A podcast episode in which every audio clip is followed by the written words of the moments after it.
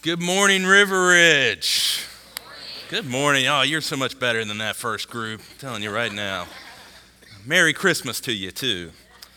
Hey, uh, hey, if you don't know me, my name is Blair. I'm one of the pastors here, and so I'm so glad that you decided to join us this morning, give us some of your time.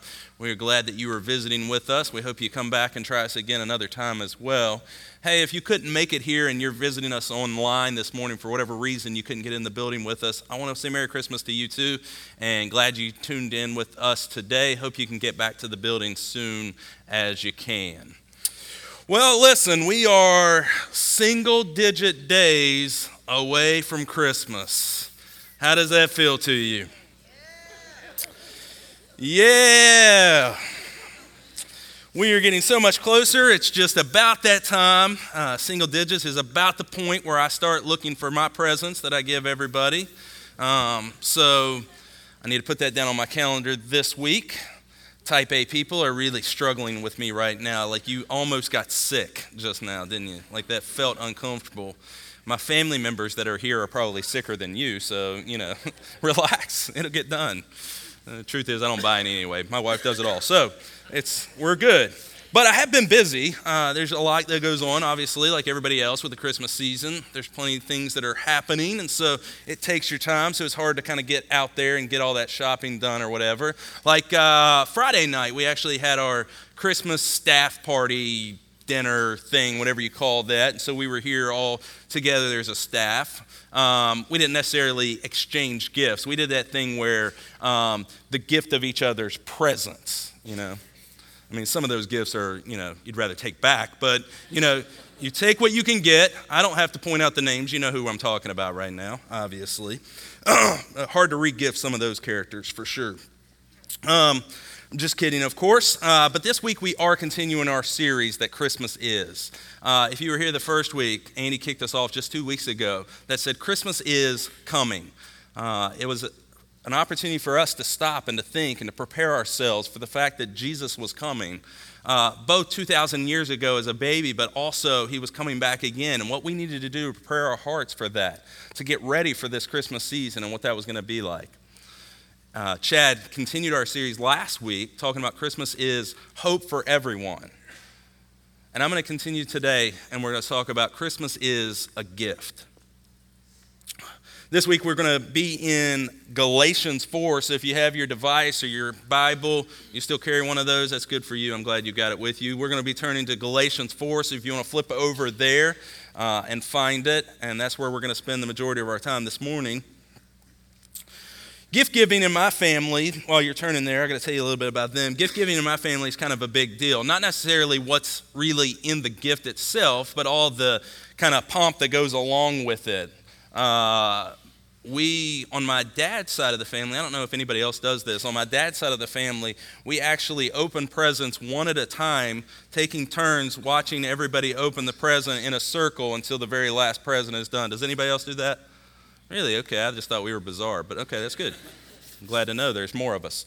Um, but not only in that, my dad actually loves wrapping these gifts as well. He takes a lot of pride in his wrapping, what he does here on it. And he also takes a little extra game out of it. And so on each of the tags, or maybe not all of them, but a lot of them, he actually writes kind of a clue about what's inside the box, what's inside the present, kind of a pun that he plays with. And so we all kind of stand around trying to figure out what's in the box before we even open it. I mean, obviously, it takes 12 seconds to open a present, so it's a waste of our time, but we do it anyway. Uh, so I got a few of those puns up here. Would you like to see some of them? Okay, that's good because they're the next five slides, and it's going to be dumb if we just stand in here with these. All right, so here, let's check these out. Here's the first one. This is one of them. It says 16 and 10. This might say, Dear Isaac, 16 and 10. Anybody? So these are actually letters in the alphabet. This is numbered letter P, and this is J, so PJ's pajamas, right? Yeah. Oh, great. All right. Move on to the second one. This is going to take a while. All right. Pigsty. What you think? So these are for your piggies where they leave. So this is a pair of socks, actually. Put your piggies in their pigsties. Mm-hmm. Some of them, not all of them are winners. All right, try this one. I hope this doesn't mess up your sink. Pair of shoes called a clogs. So these were to my wife. Carol got a pair of clogs. Yep. Move on, banana. Banana peels. Yeah, you got it, slippers. They, they start to become repetitive. All we do is buy things for our feet in my family. I don't know. Socks, shoes, slippers. Yeah, good job. You got that one. All right, how about this one? I seen this coming. All right, this one's kind of tricky. This is actually for this year. My dad just told me this one. All right, so a uh, little backstory is that my little sister is an English professor, okay? And so this is a present for her husband.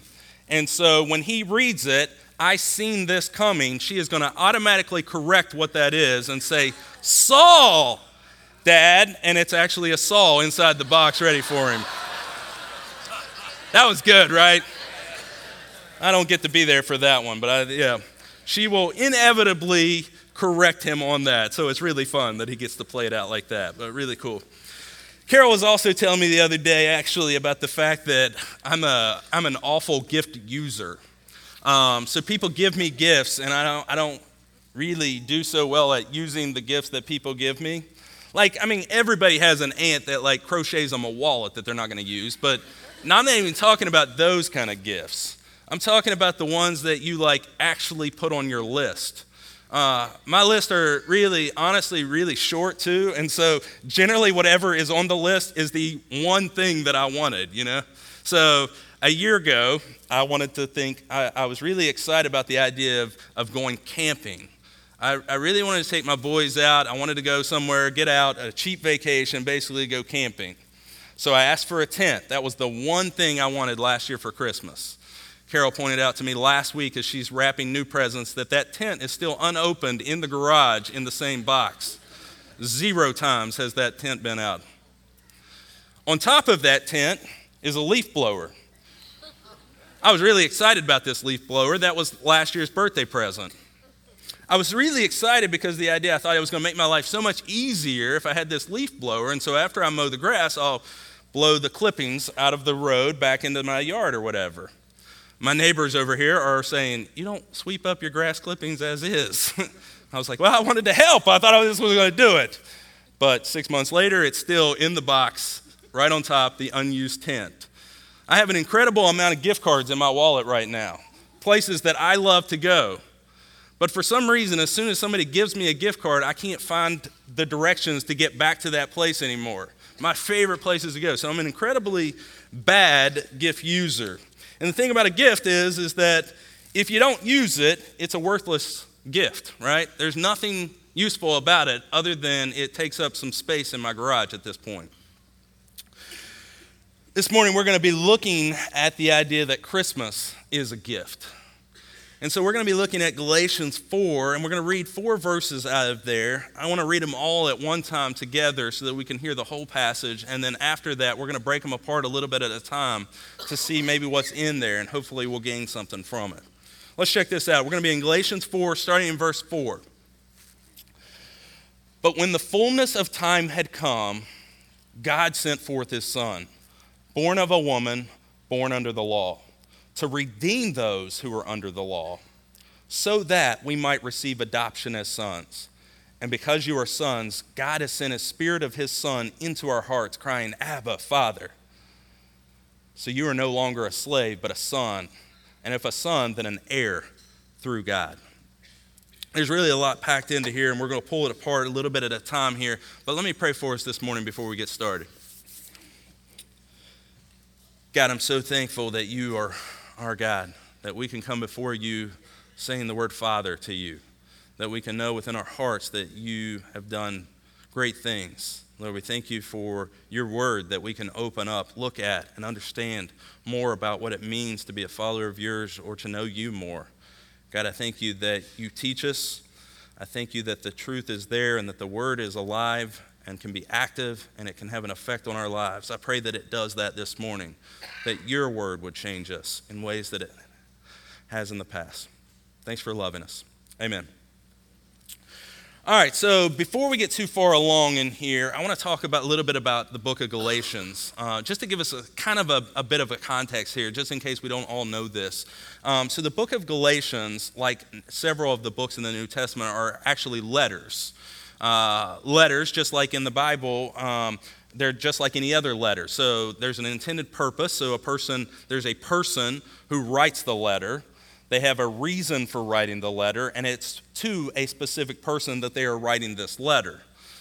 The book of Galatians is one of those letters, actually. It's a letter from, written by the Apostle Paul. Paul was writing this letter to the churches of Galatia. Uh, if you're not familiar with where Galatia is, it's kind of where modern day Turkey is right now.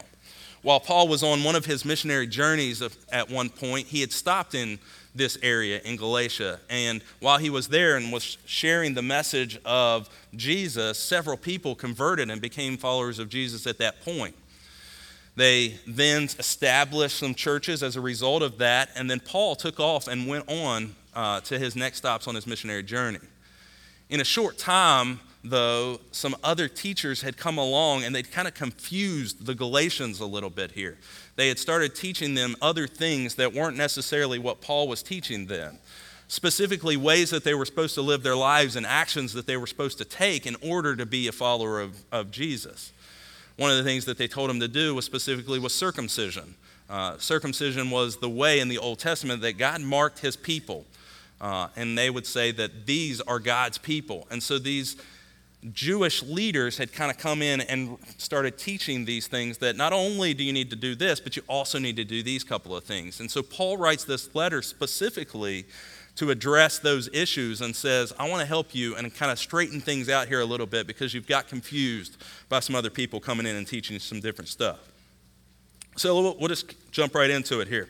So Paul says, for the, for the first part of it there, you see, but when the fullness of time had come, God sent forth his son. The fullness of time, what this actually means is that this is the exact perfect time in history. This is God's perfect design place, that the exact time in which God is going to send forth his son in all of history. So I had the question while, while I was looking at it, like, why, why then, really? You know, why not 400 years before then? Why not 1,000 years later? What is the reason why this is the perfect time? And as I did some research, and we can't be 100% confident that this is exactly right, but we can make a really good educated guess based on what was going on at that point. See, at this time, first of all, there's a couple of things. First of all, when Jesus finally came, there was a great hunger and an anticipation for a Messiah that had never been there before. See, at this point in history, Israel was under the Roman Empire. They were under Roman rule, and Romans ruled by force. They crushed any group that stood or opposed against them, and they crushed their identity, taking that away from them completely, whether it was their cultural or it was their individual identity. Anyone that stood up to the oppression of Rome dealt with it. This was specifically the case on the outskirts of the Roman Empire. Uh, and Judea would have been one of those places where Jesus was sent and born. So by this time, Jesus comes, they're ready for the Messiah to come to save them and redeem them. There, there's this hunger amongst the people. There's a hunger for Jesus. They just didn't know at that point that it was Jesus that they were hungry for yet. On top of that, you've got the thing called a Pax Romana. And I don't know if most of you are familiar with, or yeah, the Pax Romana, which is, if you can think back to maybe your world history from, from, from high school, the Pax Romana was essentially a peace that was lived throughout the entire Roman Empire. So, for the first time, there was peace within the groups of the people there. Along with that, the Romans had decided to advance their road system. So, essentially, they had created roads through the entire Roman Empire. And for the very first time, someone could travel far, they could travel wide, and they could travel fast. Along with that comes the fact that news, for the very first time, could travel and never been able to get from one place to the other very quickly because there wasn't just the system for it. But now someone could take news safely and easily to anywhere in the known world at that point, including the gospel message. But here's what I think is really interesting about this point of time.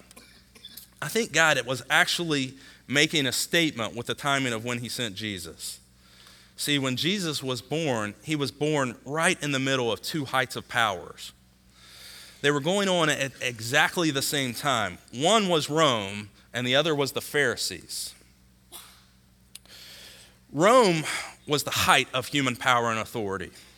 The world had never seen anything like the Roman Empire before, and, and to be honest, no, it has not seen anything since that. America is a really strong and powerful country, but when you put it up against the Roman Empire at that point, we don't stand in the same ballpark. They were the height of human power. The second was the Pharisees. And the Pharisees, they were the religious rulers of that day. They had grown in influence, they'd grown in power, and they'd grown in control as well. They were the height of religious power. So Jesus shows up born right dead in the middle of the height of the, the climax of man's power and religion's power. I think his birth, the timing of this says something. The gospel conquers both. The timing of this says that the gospel of Jesus Christ, the good news of Jesus Christ, is greater than man's power and it's greater than religion's power. The timing says that the gospel conquers political unrest, it co- conquers cultural division, it conquers racial oppression, it conquers social injustice, it conquers religious burdens, it conquers the fact that you feel forgotten, and it conquers the fact that you might be alone. The timing says all of those things. At exactly the right time in human history, God gave his one and only Son.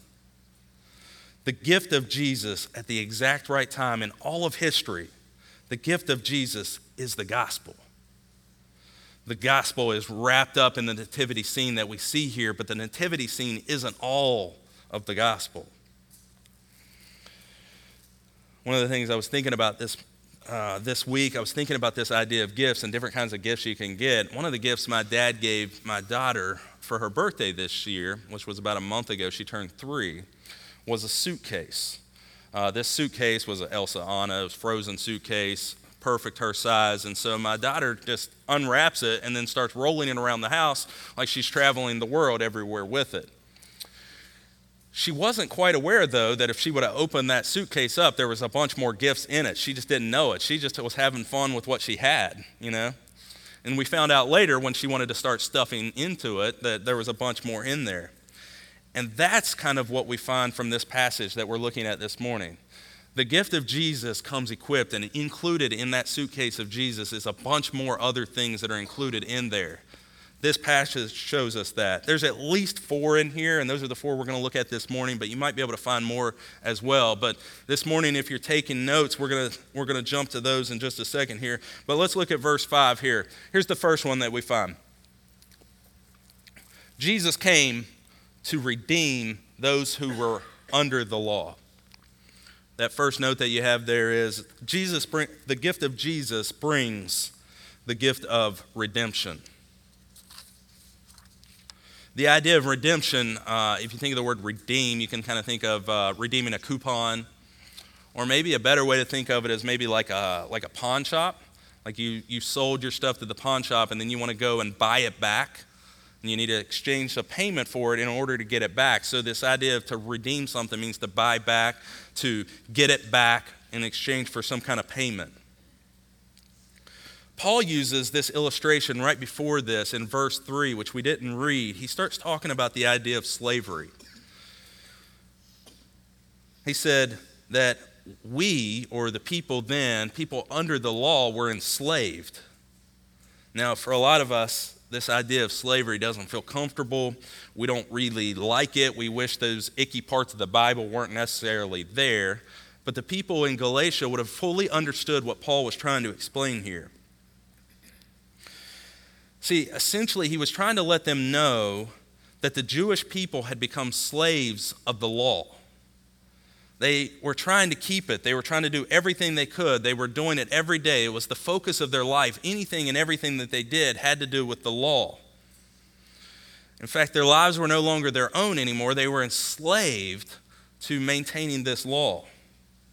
most of us, when we read the, see the word law in there, the first thing that pops in our mind for most of us is usually like the Ten Commandments, right? The Ten Commandments, there's, uh, there's a few of them, right? There's 10 of them. Uh, do not steal, do not kill, uh, don't have any other gods before me, maintain a day of rest, and, and six more that go along with that. But included with those 10, and they are in there, but the truth is, is that there are actually over 600 commands that God gave the Israelites in order to maintain, uh, in order to stay blameless in His sight.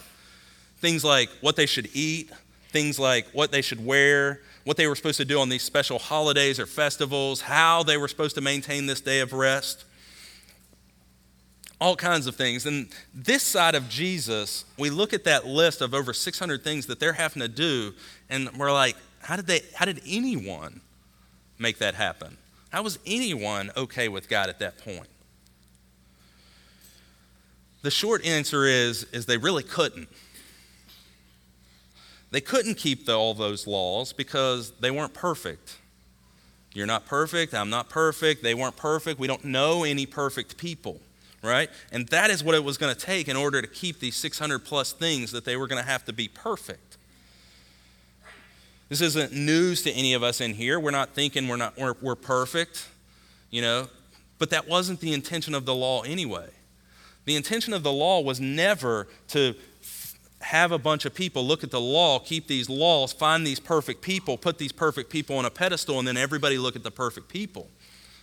That wasn't the point of the law. The intention of the law always to show people that they couldn't keep it, that they couldn't maintain it, that they were in need of help, that they were in need of a Savior, that they were in need of the Messiah. A lot of people get defeated, though, in this exact moment. They get defeated by the fact that they've been trying hard. They work hard, they work hard, they work hard, and then they fail. They try, they jump back on there, they work hard, they work hard, they work hard, and then they fail. And at this point, they just really want to kind of give up. But the message and the gift of Jesus is not the idea to give up, it's actually to lean in. Lean in specifically to Him.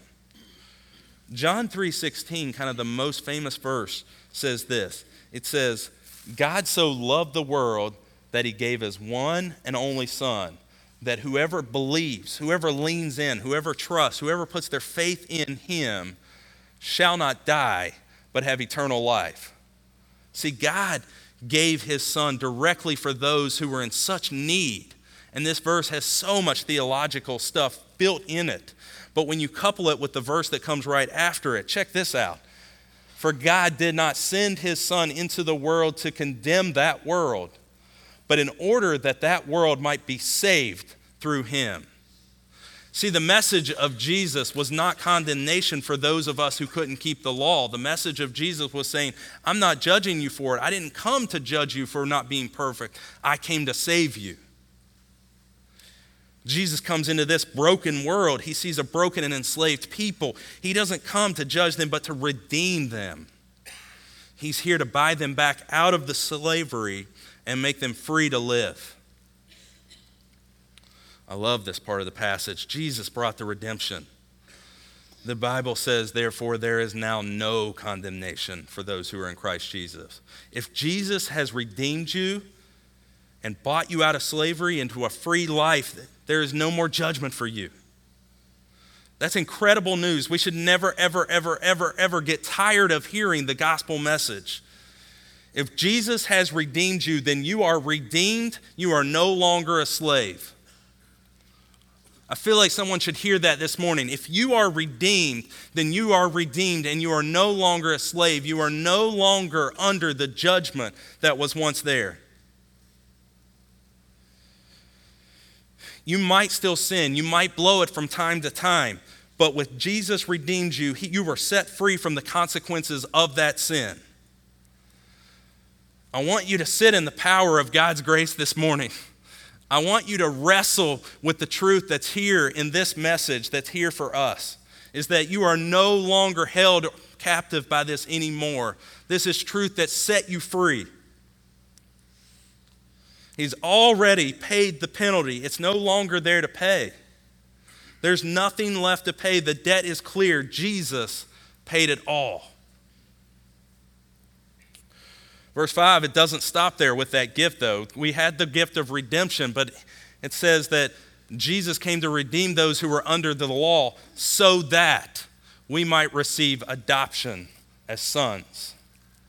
If you're taking notes, the second one there is the gift of Jesus brings the gift of a new identity.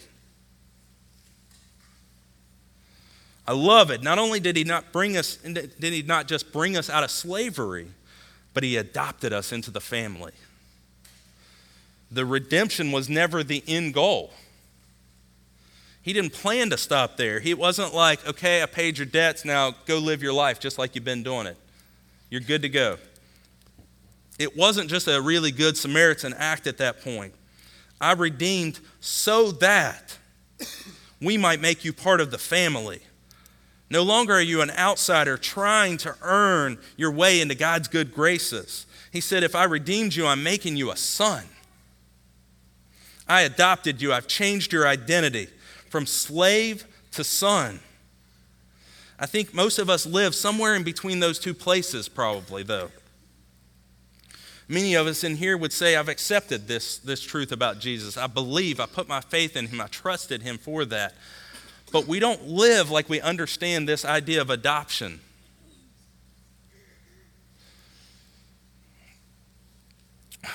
In ancient Rome, adoption had a really powerful meaning.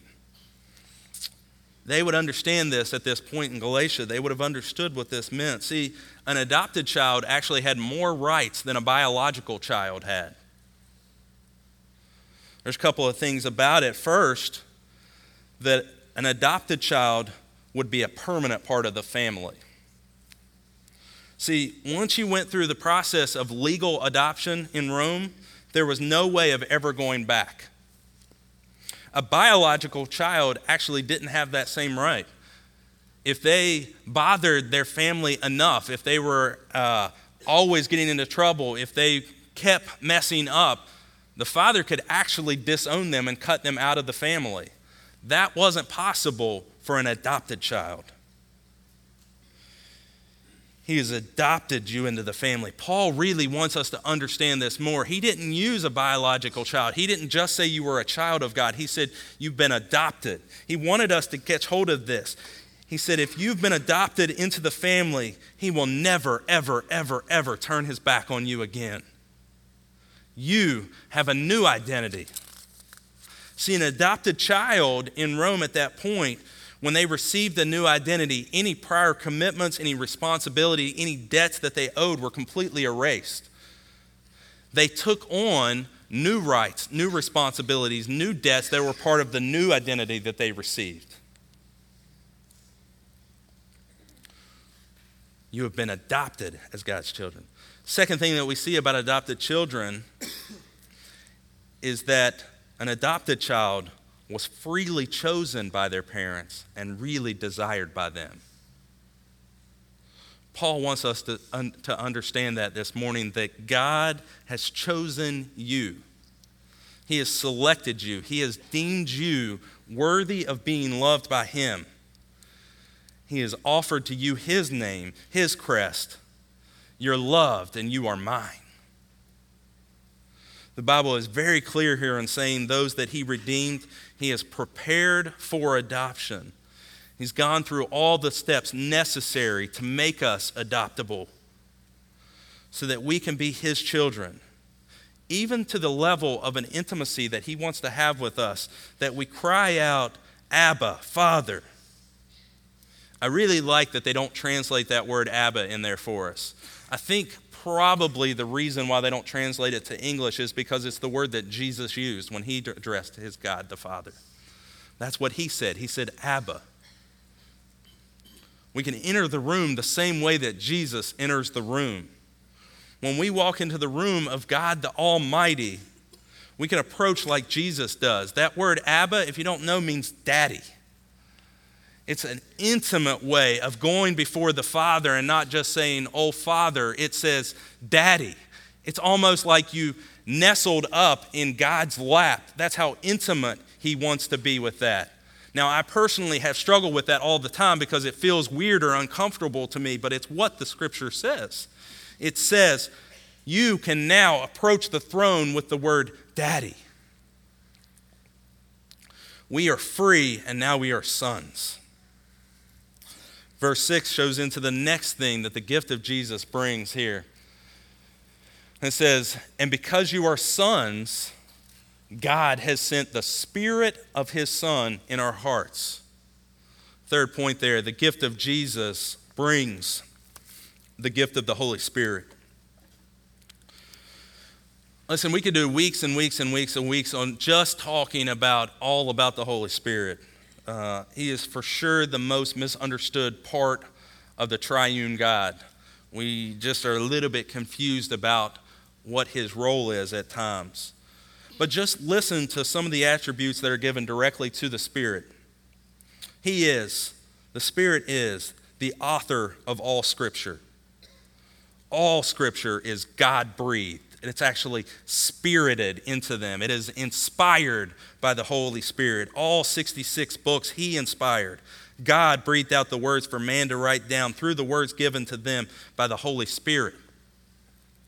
He's known as the comforter, He's known as the counselor, He is the advocate. See, Jesus was a calming presence for his disciples while he was here on earth. And when he was getting ready to leave, he told them he was going to send them a counselor and an advocate because they were starting to get nervous. He was the one that calmed everything down in the midst of what was going on. And right when he left, things got crazy and they didn't know what to do.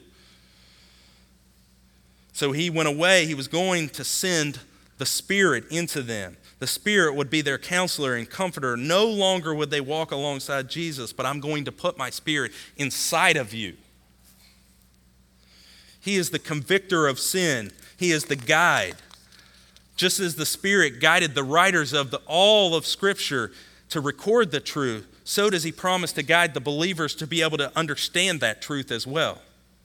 See, God's truth is foolishness to the world because it's spiritually discerned. But He will make it possible for us to understand it and understand who God is and what God plans for us. He's the intercessor one of the most encouraging, comforting aspects of the Holy Spirit is the fact that his ministry of intercession means he goes on front of God on our behalf, talking to God in ways that we, when we don't really know what to say with God, he speaks for us so that we can communicate with God. He does the praying for us. He's the revealer, he's the teacher, he's the witness. He is a, the seal, the guarantee, the stamp on us. In Ephesians, it actually says, In him you also, when you heard the word of the truth, the gospel of your salvation, and believed in him, were sealed with the promise of the Holy Spirit, who is the guarantee of our inheritance until after we acquire possession of it. To the praise of him be the glory. We don't use this very often, I think mostly at this point in our, our life where we have email and we have texting. So when we send a message to someone else, we don't, aren't real concerned that when it gets there, they don't know who it's from because we send it, they get it almost instantaneously. We sometimes use this idea of, of stamping something with a seal when you think of a notary. So there are sometimes when you sign a document, you have to have someone watch you sign it so that they can sign and stamp it to say that was actually you signing this document. At this point in time, what was done when we think of this stamp or this seal of this guarantee, you can think of almost like a king when he would send out an official document that needed to go somewhere else. Now, this letter had to travel a distance and a time, and it could have been opened at any point in there. And so, what they do, they take wax and they heat it up, and then they take a stamp and they seal the letter closed with it. And it says that as long as that seal is there, you can know that this is the exact letter that I sent you. It hasn't been replaced, it hasn't been changed. It's a guarantee of the words that are inside of it are from the king. This passage says that God has stamped our lives with the Holy Spirit Himself. He marks you as a child of God. The last thing that we're going to see here from the, the gift is verse 7. And if a son, then an heir through God. The last thing we see is that the gift of Jesus brings the gift of an inheritance.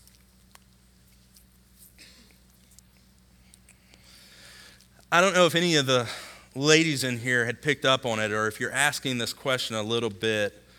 Why does this passage, or why does this only reference sons? How come it doesn't say anything about daughters in here? Some of you might have a translation actually that reads child or children, and, that, and that's okay, but I think you miss out on a little bit of the context with that if you have that. See, this isn't Paul trying to isolate women out in a negative way. The reason he says sons right there is that he's trying to actually highlight and elevate women in such a way that had never been done before. In this time in culture, women would have been considered property. They had no legal standing. They had no legal standing in order to, uh, to be able to obtain an inheritance. So, like if my family lived at that point and I died, my inheritance would go to my two sons. My daughter Abby, who's three years old, would just be out of luck. That's just, that's just the reality of this point in history. But Paul is not just writing to the men here. In Galatians 3:28, right before that, right before where we started reading, Paul writes this: There is neither Jew nor Greek, there's neither slave nor free, there is no male or female, for you are all one in Christ Jesus. That's both men and women. By saying sons, he's actually saying that women have earned the same status in his eyes as men have. They have the same privileges and they can receive the same legal inheritance that a man can. Women are adopted as sons too. He's writing this to everyone in the Galatian church, and he's writing this to everyone who hears this today. So today, that means that he's writing to men and women both. But what this does do, it, it, this applies to, to black, to white, to Asian, to Hispanic. This applies to the disenfranchised. This applies to the oppressed. This applies to the forgotten. This applies to the elite, to the broken, to the outcast, to the well off. All can be redeemed and all can be adopted as sons. All can have full status and all can have a full inheritance. And this is the beauty of Christmas and this is the beauty of the gift of Jesus. It's incredibly, what you don't think about, it's incredibly exclusive, the gift of Jesus. And I said exclusive. See, Jesus specifically said, He said, I am the way, the truth, and the life. No one gets to the Father but through me. It's an incredibly exclusive group. But that's incredibly exclusive, but what's so beautiful about it is, is that this exclusive statement is entirely inclusive in that it's for everyone. All can be redeemed, all can be adopted, all can have full access. He has adopted me, He has put a spirit in me, He has made me an heir.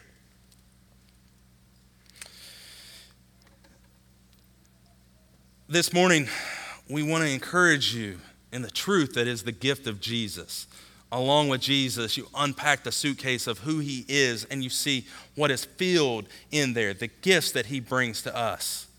This morning, we want to give you one, something to help you remember that. Just like we did with the, uh, the fragrant thing. What was that thing? That, that thing you put on your mirror? What's that thing called?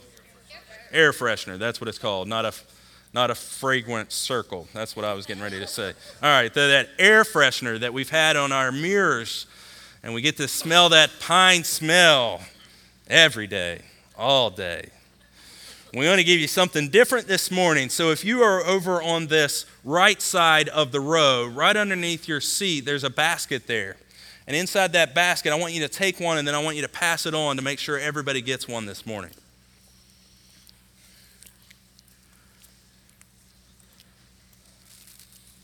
Inside of there is a little gift. Can't really open it, it's meant to be a gift. But we want you to stick this somewhere where you're going to see it through this Christmas season. Somewhere maybe close to your tree, that when you look over to your tree, you see this little gift there and you're reminded. We want you to be reminded of the encouragement that is the gift of Jesus, and that every time you see it, you'll remember that He came to redeem me, that He wanted to adopt me, that the Holy Spirit lives within me, that there is an inheritance that is mine. And as you do that through the week, I, I, I pray that it encourages and excites you. But as you hold it this morning, I want you to think about a couple of things. I want to give you just a question to kind of sit and ponder on for just a second.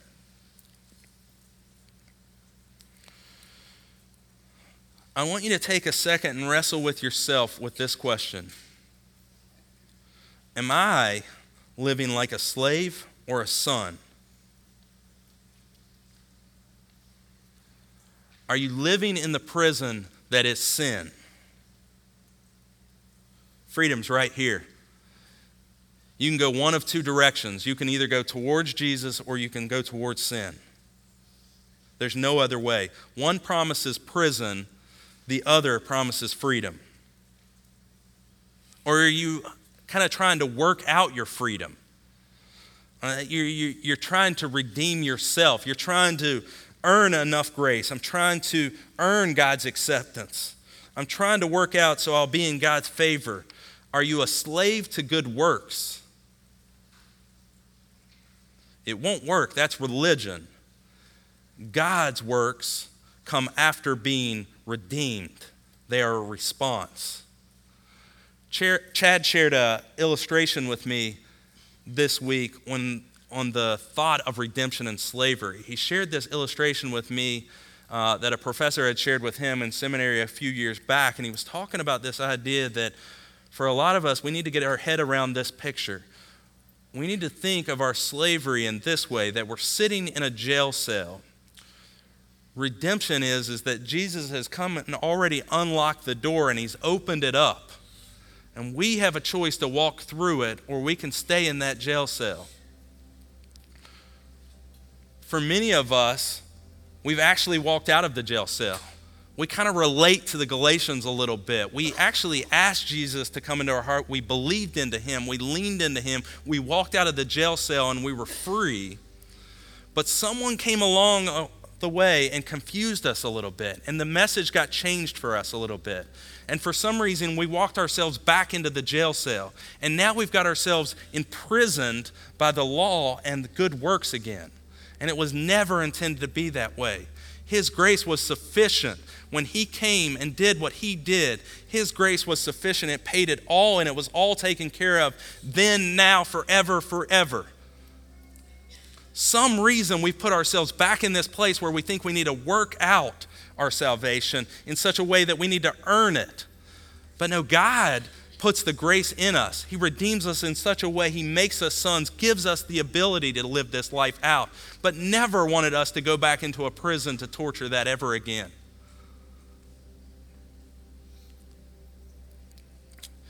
Do you feel like you're working in order to maintain your status? God, through Jesus, has made you a son. I pray that today you see that truth and you live in that truth, that you can go before the Father completely redeemed, blameless in His eyes, and say, Daddy. Let me close this this morning. God, thank you of the truth of Scripture, that when we open it up, we can learn what's real about you.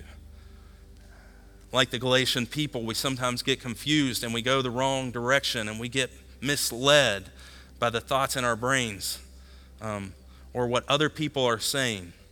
I thank you that you clearly said here that you have paid that penalty already for us. We no longer have to earn the right. Jesus did it for us. I pray that we are encouraged, excited, inspired by your word this morning, that it would have an effect on us as that we live out this life this week. Through this Christmas season, let us joy in the gift that is Jesus each and every day. Thank you for the way you loved us. Thank you for loving us all the way to the cross. Amen. Hey, that concludes our service today. Next service up is going to be our Christmas services. We'll have them both on the 23rd and 24th. I can't wait for you guys to be here and be a part of that. Glad you guys were here. Have an incredible Christmas. Merry Christmas.